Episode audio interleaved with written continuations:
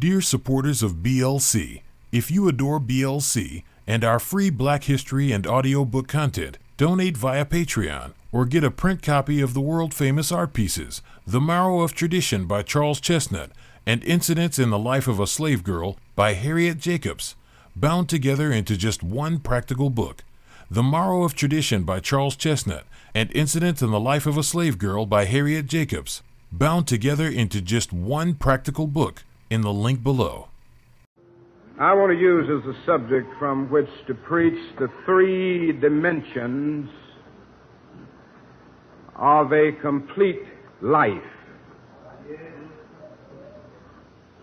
You know, they used to tell us in Hollywood that in order for a movie to be complete, it had to be three dimensional.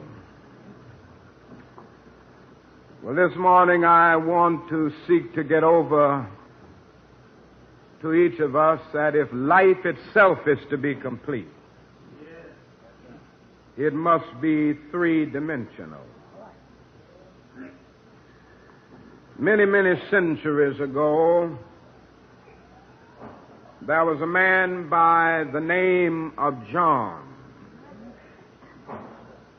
who found himself in prison out on a lonely, obscure island called Patmos. And I've been in prison just enough to know that it's a lonely experience. And when you are incarcerated in such a situation, you are deprived of almost every freedom. But the freedom to think the freedom to pray, the freedom to reflect and to meditate. And while John was out on this lonely island in prison, he lifted his vision to high heaven. And he saw descending out of heaven a new heaven and a new earth. Over in the 21st chapter of the book of Revelation, it opens by saying, And I saw a new heaven and a new earth. And I, John, saw the holy city, the new Jerusalem, coming down from God out of heaven. And one of the greatest glories of this new city of God that John saw was its completeness. It was not up on one side and down on the other, but it was complete in all three of its dimensions. And so, in this same chapter, as we look down to the 16th verse, John says, The length and the breadth and the height of it are equal.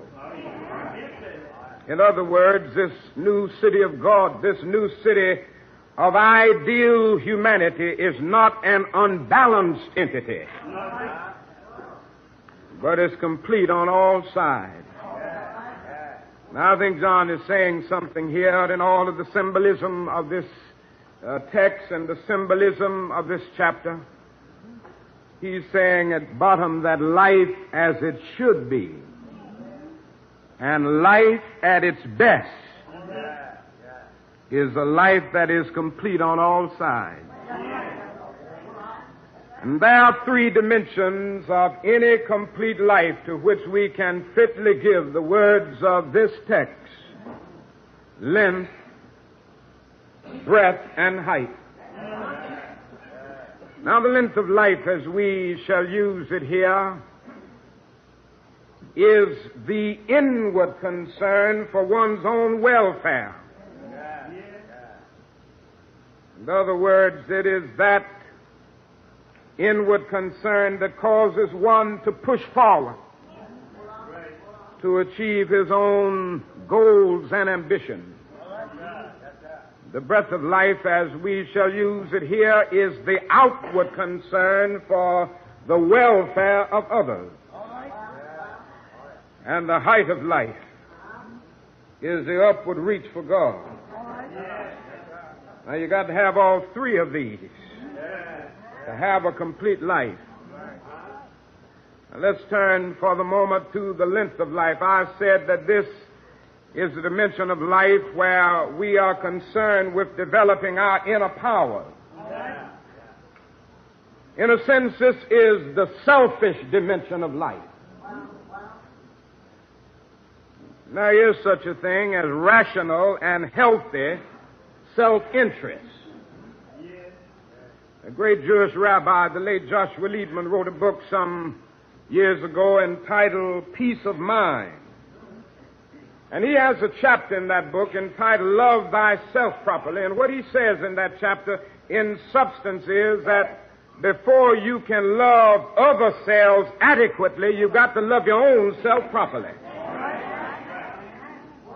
You know, a lot of people don't love themselves. They go through life with deep and haunting emotional conflicts. So the length of life means that you must love yourself. And you know what loving yourself also means? It means that you've got to accept yourself. So many people are busy trying to be somebody else. God gave all of us something and something significant and and we must pray every day asking God to help us to accept ourselves. That means everything. Too many Negroes are ashamed of themselves, ashamed of being black. A Negro got to rise up and say from the bottom of his soul, I am somebody. I have a rich, noble, and proud heritage. However exploited and however painful my history has been, I'm black, but I'm black and beautiful. This is what we got to say. We've got to accept ourselves. We must pray, Lord, help me to accept myself every day. Help me to accept my tools. I remember when I was in college, I majored in sociology, and all sociology majors had to take a course that was uh, required called statistics. And statistics can be very complicated. You've got to have a mathematical mind, a real knowledge of geometry, and you've got to know how to find the mean, the mode, and the median. I never will forget, I took this course, and I had a fellow classmate who could just work that stuff out, you know. And he could uh, do his homework in about an hour. We would often go to the lab of the workshop, and he would just work it out in about an hour, and it was over for him. And I was trying to do what he was doing. I was trying to do mine in an hour. And the more I tried to do it in an hour, the more I was flunking out in the course.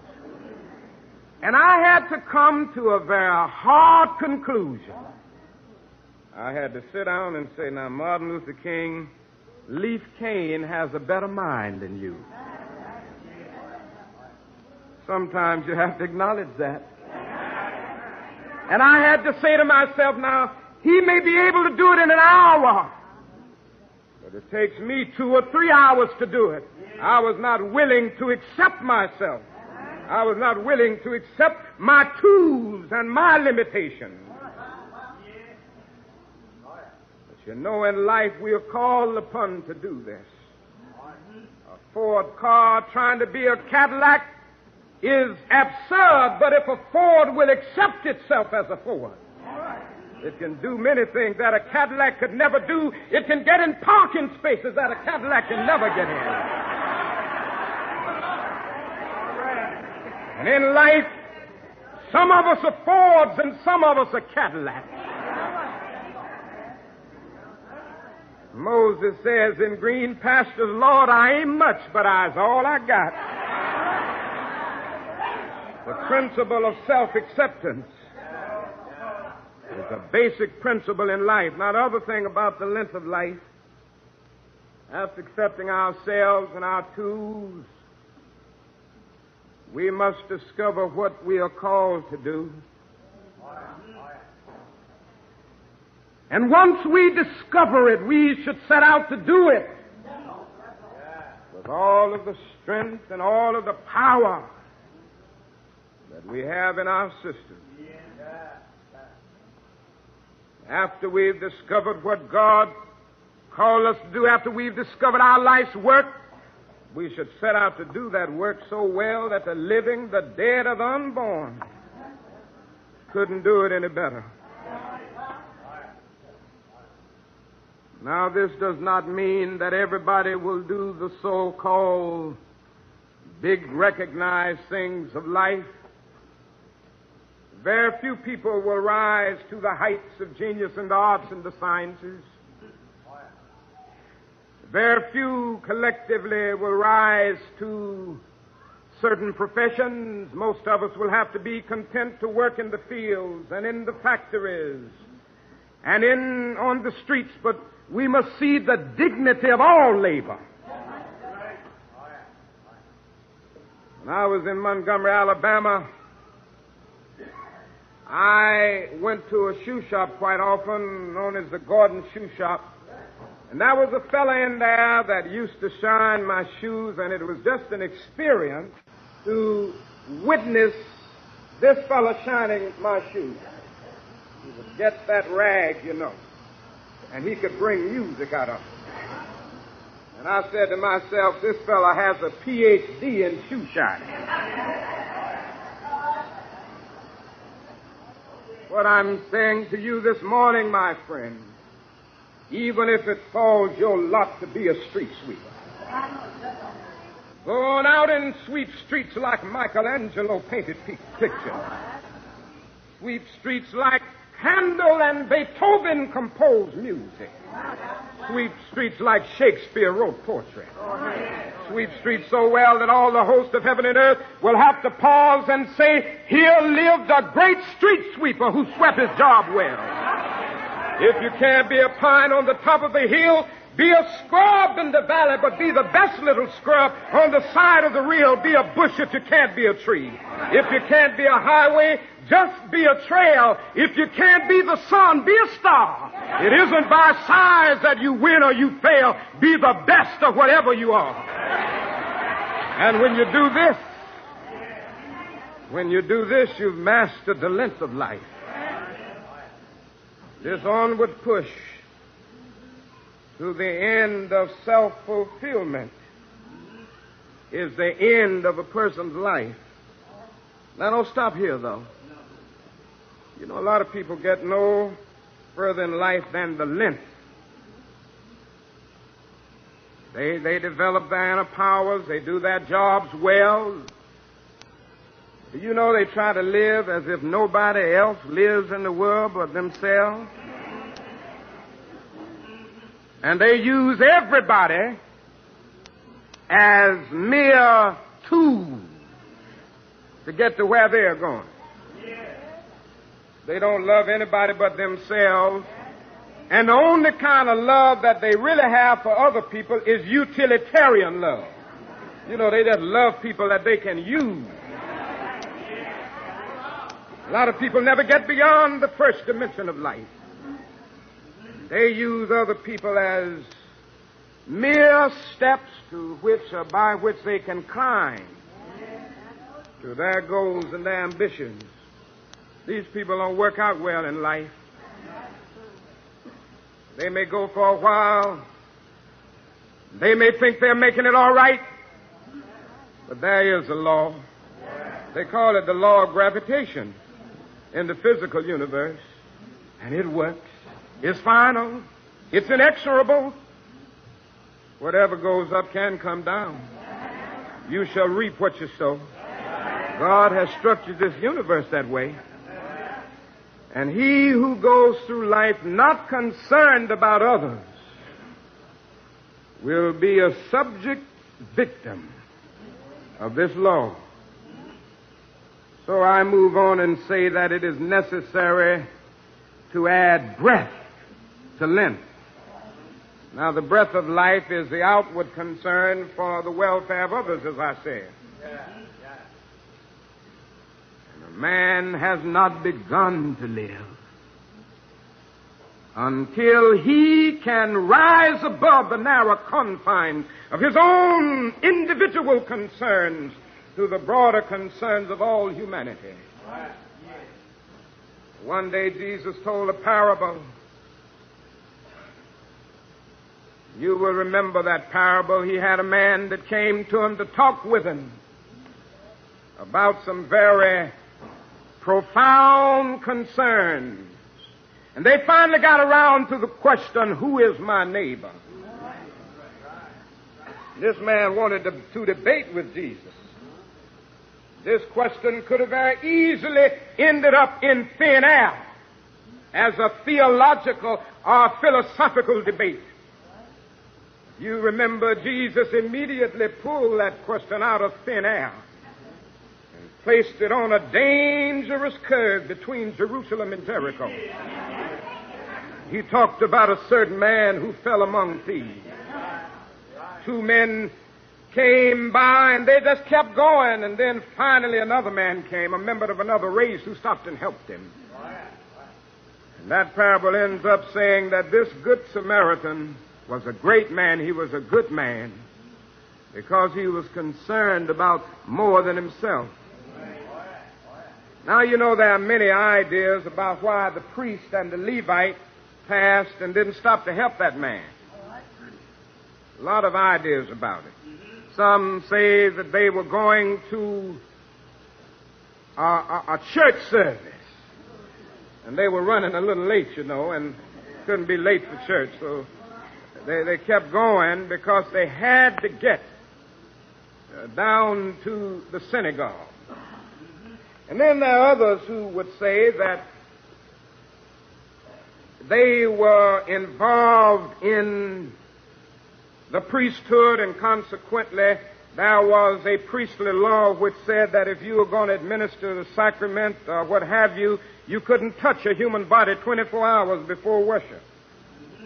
Now, there's another possibility.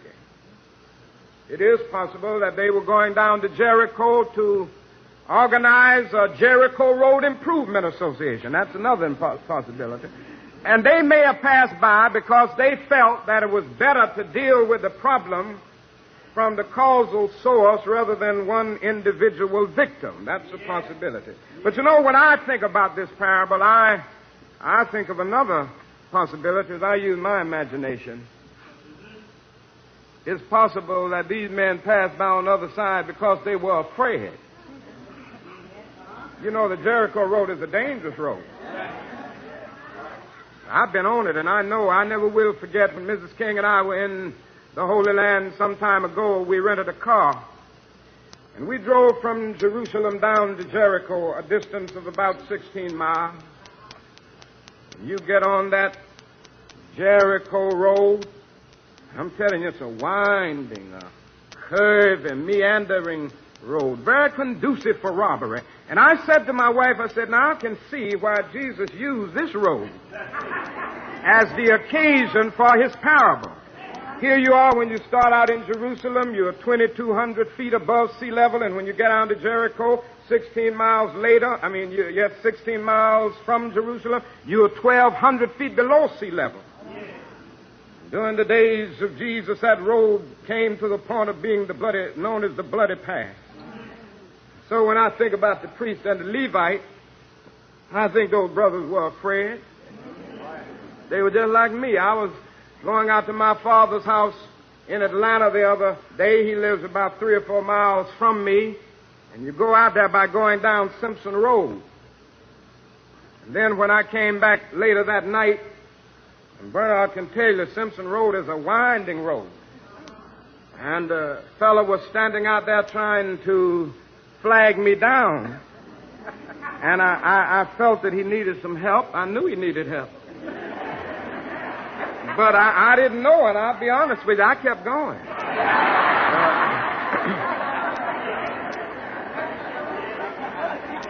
I, I wasn't really willing to take the risk. I say to you this morning that the first question that the priest was the first question that I asked on that Jericho road of Atlanta known as Simpson Road. The first question that the Levite asked was, if I stop to help this man, if I stop to help this man, what will happen to me? But the Good Samaritan came by and he reversed the question. Not what will happen to me if I stop to help this man, but what will happen to this man if I do not stop to help him? This was why that man was good and great. He was great because he was willing to take a risk for humanity. He was willing to ask what will happen to this man, not what will happen to me. This is what God needs today. Men and women who will ask what will happen to humanity if I don't help. What will happen to the civil rights movement if I don't participate? What will happen to my city if I don't vote? What will happen to the sick if I don't visit them? This is how God judges people in the final analysis. Oh, there will be a day. The question won't be how many awards did you get in life? Not that day. It won't be how popular were you in your social setting. That won't be the question that day. It will not ask how many degrees you've been able to get. The question that day will not be concerned with whether you are a PhD or no D. Will not be concerned with whether you went to Morehouse or whether you went to no house. The question that day will not be how beautiful is your house. Question that day will not be how much money did you accumulate, how much did you have in stocks and bonds. Question that day will not be what kind of automobile do you have. On that day, the question will be what did you do for others. I can hear somebody saying, Lord, uh, I did a lot of things in life. I did my job well. The world honored me for doing my job. I did a lot of things, Lord. I went to school and I studied hard. I accumulated a lot of money, Lord. That's what I did. Seems that I can hear the Lord of life saying, but I was hungry and you fed me not. I was sick and you visited me not. I was naked and you clothed me not. I was in prison and you weren't concerned about me. So get out of my face. What did you do for others? This is the breath of life. Somewhere along the way, we must learn that there is nothing greater than to do something for others. And this is the way I've decided to go the rest of my days. That's what I'm concerned about. John, uh, if you and Bernard happen to be around when I come to the latter day, in that moment across the Jordan, I want you to tell them that I made a request. I don't want a long funeral. In fact, I, I don't even need a eulogy more than one or two minutes. I hope that I will live so well the rest of the day. I don't know how long I'll live, and I'm not concerned about that. But I hope I can live so well that the preacher can get up and say he was faithful. That's all. That's enough. That's the sermon I'd like to hear. Well done, thy good and faithful servant. You've been faithful. You've been concerned about others. That's where I want to go from this point on the rest of my days. He who is greatest among you shall be your servant. I want to be a servant. I want to be a witness for my Lord. Do something for others. And don't forget in doing something for others that you have what you have because of others. Don't forget that. We are tied together in life and in the world. And you may think you got all you got by yourself. You know, before you got out here to church this morning, you were dependent on more than half of the world. You get up in the morning and go to the bathroom and you reach over for a bar of soap and that's handed to you by a Frenchman. You reach over for a sponge and that's given to you by a Turk. You reach over for a towel and that comes to your hand from the hands of a Pacific Islander. And then you go into the kitchen to get your breakfast. You reach on over to get a little coffee and that's poured in your cup by a South American. Or maybe you decide that you want a little tea this morning only to discover that that's poured in your cup by a Chinese. Or maybe you want a little cocoa that's poured in your cup by a West African. Then you want a little bread and you reach over to get it and that's given to you by the hands of an English speaking farmer, not to mention the baker. Before you get through eating breakfast in the morning, you're dependent on more than half of the world. That's the way God structured it. That's the way God structured this world.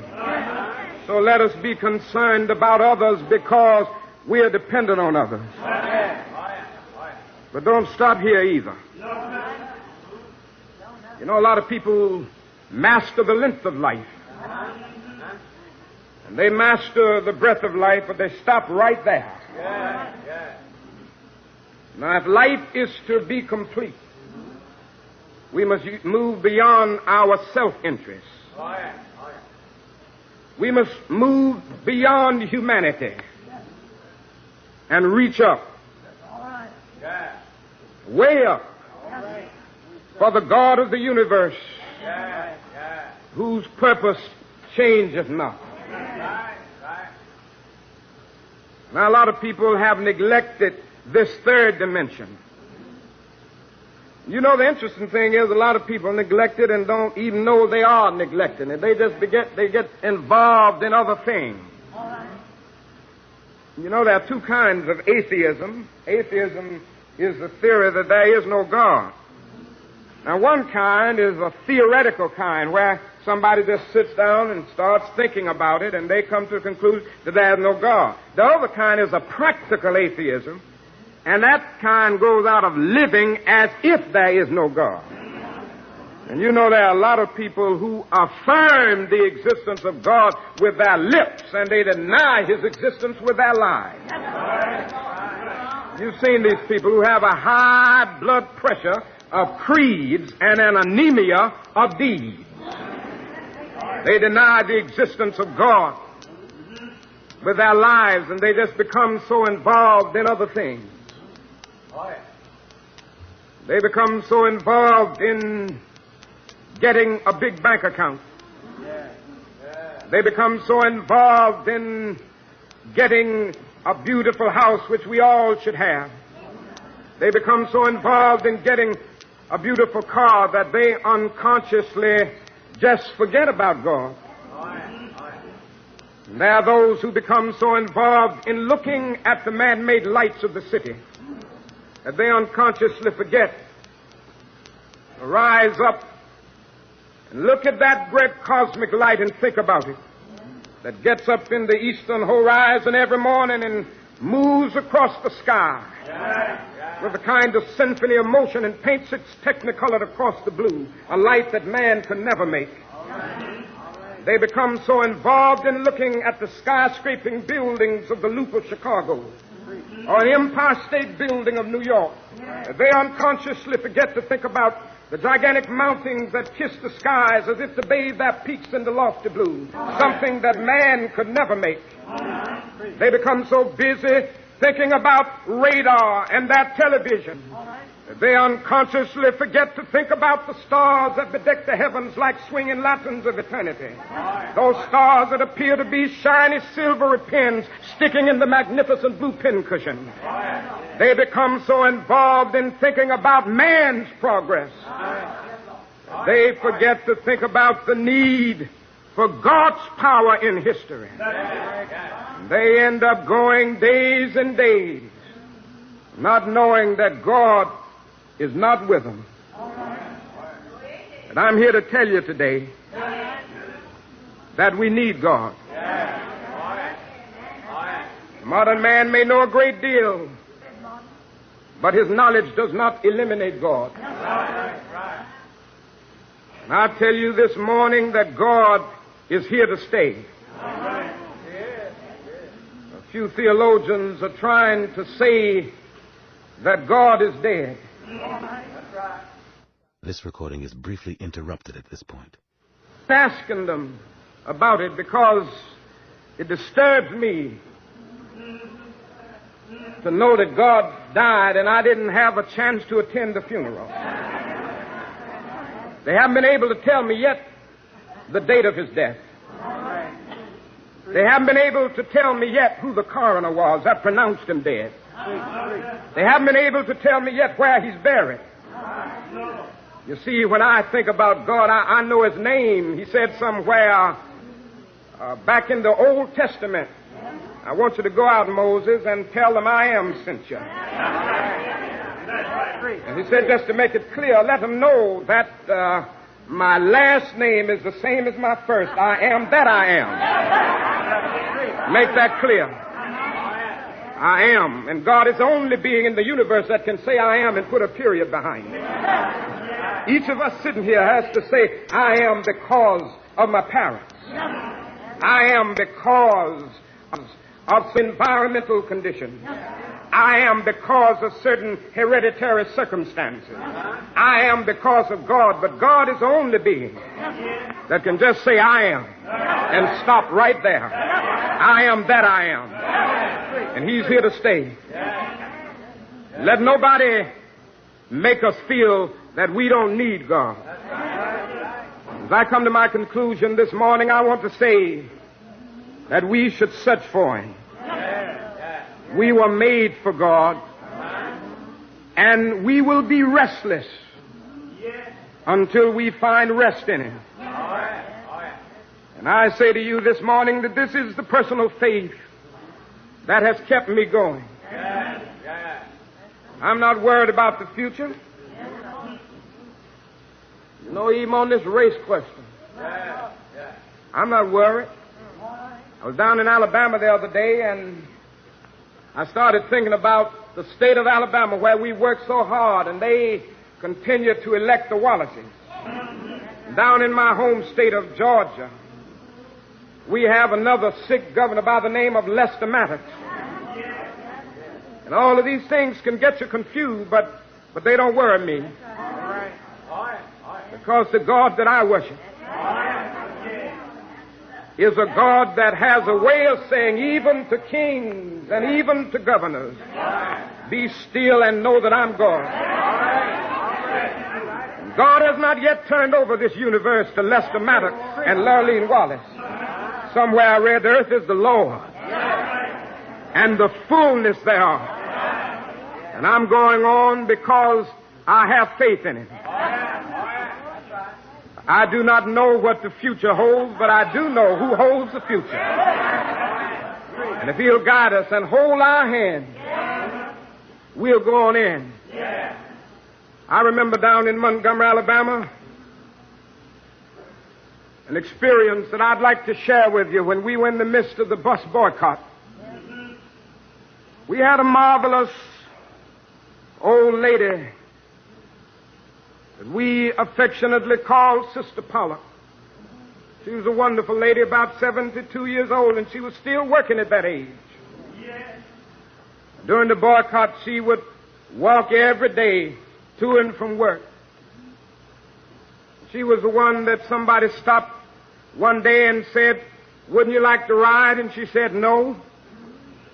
And then the driver moved on and stopped and thought, uh, and backed up a little and said, Well, aren't you tired?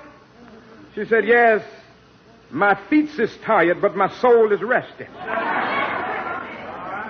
She was a marvelous lady. And one week I can remember that I had gone through a very difficult week. Threatening calls had come in all day and all night the night before.